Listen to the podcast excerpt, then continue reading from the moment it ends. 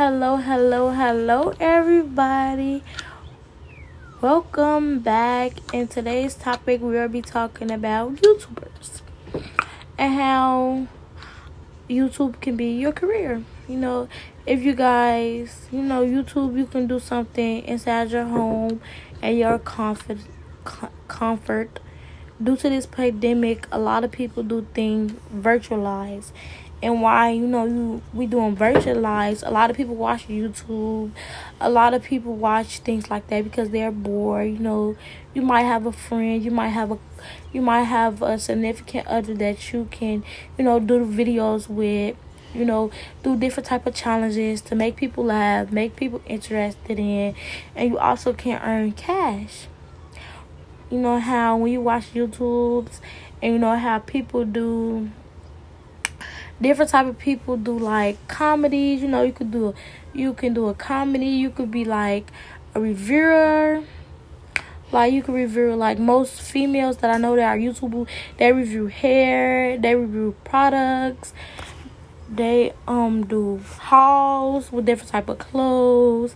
They help people sell their clothes. And you know when you get big on YouTube and get like a lot of viewers, different type of companies can work with you. You can become a model you know for example you know youtube help you with like youtube help you with cooking you know if you're not a cook you record yourself cooking you know you can help others. Youtube is just a different type youtube is like a platform for not just kids or for adults and something that will never get old. Because like I said YouTube is something new every day. Maybe it could be a challenge it could be a prank it's it could be a get to know you. You know you could just be talking you know you can help people so much. And you also can earn cash by doing this as well. And it's not an age limit to it. Like you can be you can be 16 doing YouTube, earning cash.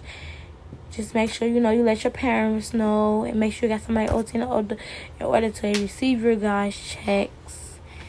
But yeah, that's another opportunity and success.